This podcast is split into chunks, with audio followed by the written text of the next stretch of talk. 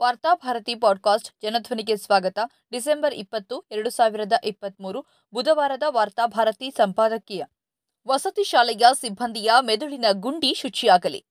ಶೋಷಿತ ಸಮುದಾಯದ ಮಕ್ಕಳು ಸೇರಿದಂತೆ ರಾಜ್ಯದ ಬಡವರ ಮಕ್ಕಳು ಆರ್ಥಿಕ ಕಾರಣದಿಂದಾಗಿ ಶಿಕ್ಷಣ ವಂಚಿತರಾಗಬಾರದು ಎನ್ನುವ ಮಹತ್ವದ ಉದ್ದೇಶವನ್ನು ಹೊತ್ತುಕೊಂಡು ಮೊರಾರ್ಜಿ ವಸತಿ ಶಾಲೆಗಳನ್ನು ನಿರ್ಮಿಸಲಾಗಿದೆ. ಈ ವಸತಿ ಶಾಲೆಗಳು ಕೇವಲ ದಲಿತರು ಅಥವಾ ಅಲ್ಪಸಂಖ್ಯಾತ ವಿದ್ಯಾರ್ಥಿಗಳಿಗಷ್ಟೇ ಅಲ್ಲ ಎಲ್ಲಾ ವರ್ಗದ ಪ್ರತಿಭಾವಂತ ವಿದ್ಯಾರ್ಥಿಗಳನ್ನು ಗುರುತಿಸಿ ಅವರಿಗೆ ವಸತಿ ಶಾಲೆಗಳನ್ನು ಕಲ್ಪಿಸಲಾಗುತ್ತದೆ. ರಾಜ್ಯದಲ್ಲಿ ನಾನೂರಕ್ಕೂ ಅಧಿಕ ಮೊರಾರ್ಜಿ ವಸತಿ ಶಾಲೆಗಳು ಕಾರ್ಯಾಚರಿಸ್ತಾ ಇದ್ದು, ದಲಿತ ಮತ್ತು ಅಲ್ಪಸಂಖ್ಯಾತ ವಿದ್ಯಾರ್ಥಿಗಳ ಶಿಕ್ಷಣಕ್ಕೆ ಇವು ಮಹತ್ತರ ಕೊಡುಗೆ ನೀಡ್ತಾ ಇದೆ. ಎಲ್ಲ ಜಾತಿ, ಧರ್ಮಗಳ ಮಕ್ಕಳನ್ನ ತನ್ನ ತೆಕ್ಕೆಗೆ ತೆಗೆದುಕೊಳ್ಳುವ ಈ ಶಾಲೆಗಳಿಗೆ ಸರ್ಕಾರ ಅಪಾರ ಸವಲತ್ತುಗಳನ್ನು ನೀಡುತ್ತಾ ಬರ್ತಿದೆಯಾದರೂ, ಅವುಗಳು ವಿದ್ಯಾರ್ಥಿಗಳಿಗೆ ಎಷ್ಟರ ಮಟ್ಟಿಗೆ ತಲುಪುತ್ತಿದೆ ಎನ್ನುವುದನ್ನು ಚರ್ಚೆ ಮಾಡಬೇಕಾದ ಸಮಯ ಬಂದಿದೆ. ರಾಜ್ಯದಲ್ಲಿ ಪರಿಶಿಷ್ಟ ಜಾತಿಗಳಿಗೆ ನೂರ ಎಪ್ಪತ್ತೊಂಬತ್ತು ವಸತಿ ಶಾಲೆಗಳಿದ್ದರೆ ಪರಿಶಿಷ್ಟ ವರ್ಗಕ್ಕೆ ಸುಮಾರು ಮೂವತ್ಮೂರು ವಸತಿ ಶಾಲೆಗಳಿವೆ. ಅಲ್ಪಸಂಖ್ಯಾತರಿಗಾಗಿ ಐವತ್ತೈದು ವಸತಿ ಶಾಲೆಗಳಿವೆ. ಹಿಂದುಳಿದ ವರ್ಗಗಳಿಗಾಗಿ ನೂರ ಮೂವತ್ತೆರಡು ಶಾಲೆಗಳಿವೆ. ವಿದ್ಯಾರ್ಥಿ ಹಂತದಲ್ಲೇ ಸಮಾಜವನ್ನ ಬೆಸೆಯಲು ಈ ವಸತಿ ಶಾಲೆಗಳನ್ನು ಪರಿಣಾಮಕಾರಿಯಾಗಿ ಬಳಸಿಕೊಳ್ಳುವ ಎಲ್ಲಾ ಅವಕಾಶಗಳು ಸರ್ಕಾರಕ್ಕಿದೆ. ಮುಖ್ಯವಾಗಿ ಬೇರೆ ಬೇರೆ ಜಾತಿ, ಧರ್ಮಗಳ ವಿದ್ಯಾರ್ಥಿಗಳನ್ನ ಒಂದೆಡೆ ಸೇರಿಸಿ ಜೊತೆ ಜೊತೆಯಾಗಿ ಆಟ ಪಾಠಗಳನ್ನ ಹೇಳಿಕೊಟ್ಟು ಅವರಲ್ಲಿ ವಿಶ್ವ ಮಾನವ ಪ್ರಜ್ಞೆಯನ್ನ ಮೂಡಿಸೋದಕ್ಕೆ ಸಾಧ್ಯವಾಗಬೇಕು. ಆದರೆ ದುರಾದೃಷ್ಟವಶಾತ್ ಇಂದು ಈ ಶಾಲೆಗಳೇ ವಿದ್ಯಾರ್ಥಿಗಳಲ್ಲಿ ಜಾತೀಯತೆಯನ್ನ ಬಿತ್ತುವ ಮೂಲಕ ಸುದ್ದಿಯಾಗ್ತಿದೆ. ದೇಶ ಇಂದಿಗೂ ಜಾತೀಯತೆಯ ಮಲದ ಗುಂಡಿಯಲ್ಲಿ ಬಿದ್ದು ಹೊರಳಾಡ್ತಾ ಇದೆ.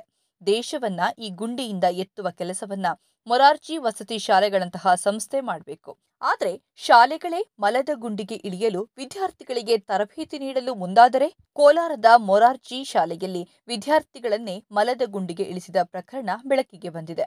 ಯಾವ ವಿದ್ಯಾರ್ಥಿಗಳು ಶಿಕ್ಷಣದ ಮೂಲಕ ತಮ್ಮ ಬದುಕನ್ನ ಅಮೂಲಾಗ್ರವಾಗಿ ಪರಿವರ್ತಿಸಿಕೊಳ್ಳಬೇಕೋ ಆ ವಿದ್ಯಾರ್ಥಿಗಳನ್ನ ಮತ್ತೆ ಅಸ್ಪೃಶ್ಯತೆಯ ಕೊಳಚೆಗೆ ಇಳಿಸಿರುವ ಆಘಾತಕಾರಿ ಘಟನೆ ಕೋಲಾರದ ಮಾಲ್ದೂರಿನಲ್ಲಿ ನಡೆದಿದೆ. ಕೋಲಾರ ಚಿನ್ನದ ಗಣಿಗೆ ಖ್ಯಾತವಾಗಿರುವಂತೆಯೇ ಮಲಹೊರುವ ಪದ್ಧತಿಗಾಗಿಯೂ ಕುಖ್ಯಾತಿಯನ್ನ ಪಡೆದಿದೆ. ಇಲ್ಲಿನ ಗಣಿಗಾರಿಕೆ ಮತ್ತು ಮಲಹೊರುವ ಪದ್ಧತಿ ಒಂದಕ್ಕೊಂದು ಪೂರಕವಾಗಿ ಬೆಳೆದುಕೊಂಡು ಬಂದಿದೆ. ಚಿನ್ನದ ಗಣಿ ಕೋಲಾರದ ತಳಸ್ತರದ ಬದುಕನ್ನ ಯಾವ ರೀತಿಯಲ್ಲೂ ಬದಲಾಯಿಸಲಿಲ್ಲ. ಸರ್ಕಾರದ ಕಠಿಣ ಕ್ರಮಗಳ ಬಳಿಕವೂ ಆಗಾಗ ಮಾಧ್ಯಮಗಳಲ್ಲಿ ಮಲಹೊರುವ ಪದ್ಧತಿಗಾಗಿ ಕೋಲಾರ ಸುದ್ದಿಯಾಗುತ್ತಿರುತ್ತದೆ. ಇದೀಗ ವಸತಿ ಶಾಲೆಯೊಂದರಲ್ಲಿ ವಿದ್ಯಾರ್ಥಿಗಳ ಕೈಯಲ್ಲೇ ಮಲದ ಗುಂಡಿ ಶುಚಿಗೊಳಿಸುವ ಮೂಲಕ ಸಮಸ್ಯೆಯ ಮೂಲ ನಿಜಕ್ಕೂ ಎಲ್ಲಿದೆ ಎನ್ನುವುದನ್ನ ನಾಡಿಗೆ ಬಟಾಬಯಲು ಮಾಡಿದೆ. ಮಾಲೂರಿನ ವಸತಿ ಶಾಲೆಯಲ್ಲಿ ಮಲದ ಗುಂಡಿಗೆ ಇಳಿದ ಅಷ್ಟೂ ವಿದ್ಯಾರ್ಥಿಗಳು ದಲಿತ ಸಮುದಾಯಕ್ಕೆ ಸೇರಿದವರು ಎನ್ನುವುದನ್ನ ಗಮನಿಸಬೇಕಾಗಿದೆ. ಇದು ಶಿಕ್ಷಕರು ದಲಿತ ವಿದ್ಯಾರ್ಥಿಗಳ ಕುರಿತಂತೆ ಹೊಂದಿರುವ ಮನಸ್ಥಿತಿಯನ್ನ ಹೇಳುತ್ತದೆ. ಶಿಕ್ಷಕರ ಮನಸ್ಥಿತಿಯೇ ಇಷ್ಟು ಹೊಲಸೆದ್ದು ಹೋಗಿರುವಾಗ ಸಮಾಜದೊಳಗಿರುವ ಬಲಾಢ್ಯ ಜಾತಿಗಳು ಈ ದಲಿತ ಸಮುದಾಯದ ಕುರಿತಂತೆ ಹೇಗೆ ವರ್ತಿಸಬಹುದು? ರಾಜಸ್ಥಾನದ ಶಾಲೆಯೊಂದರಲ್ಲಿ ದಲಿತ ವಿದ್ಯಾರ್ಥಿ ನೀರು ಮುಟ್ಟಿದ್ದಕ್ಕಾಗಿ ಶಿಕ್ಷಕ ಆತನನ್ನ ಥಳಿಸಿ ಕೊಂದ ಘಟನೆ ವರದಿಯಾಗಿತ್ತು. ದೇಶದಾದ್ಯಂತ ಇದು ತೀವ್ರ ಚರ್ಚೆಗೆ ಕಾರಣವಾಗಿತ್ತು.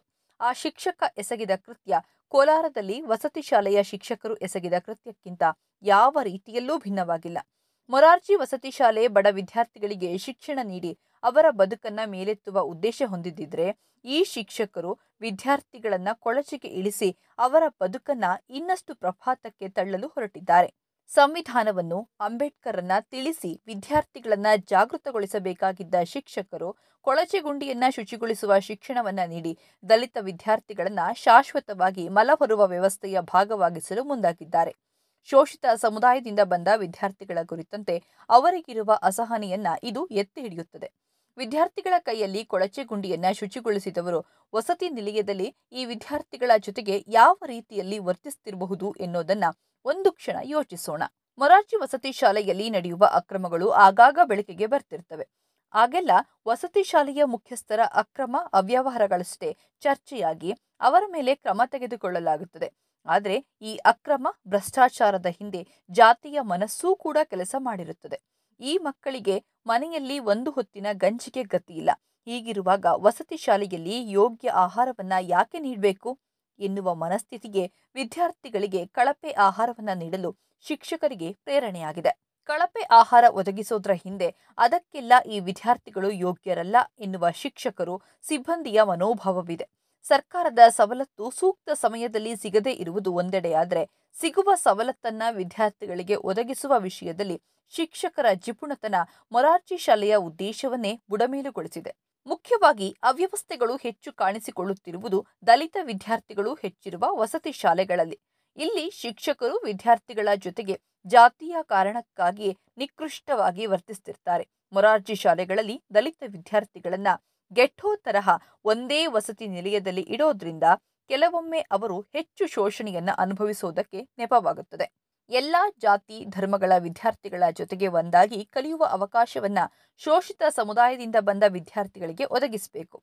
ಇದರಿಂದ ವಿದ್ಯಾರ್ಥಿಗಳ ಹಂತದಲ್ಲೇ ಜಾತಿ, ಧರ್ಮಗಳನ್ನ ಮೀರಲು ಸಾಧ್ಯವಾಗುತ್ತದೆ.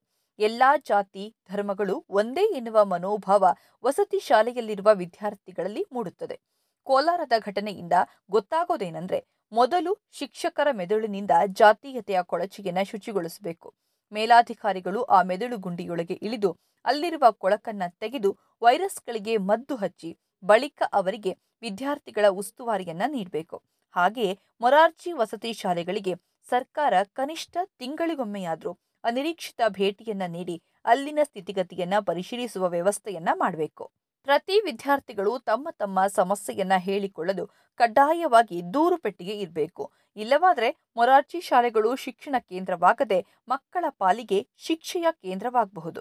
ವಿದ್ಯಾರ್ಥಿಗಳು ಜಾತೀಯತೆಯ ಶೋಷಣೆಯ ಇನ್ನಷ್ಟು ಗಾಯಗಳನ್ನು ಹೊತ್ತುಕೊಂಡು ಅಲ್ಲಿಂದ ಹೊರಹೋಗುವ ಸ್ಥಿತಿ ನಿರ್ಮಾಣವಾಗಬಹುದು.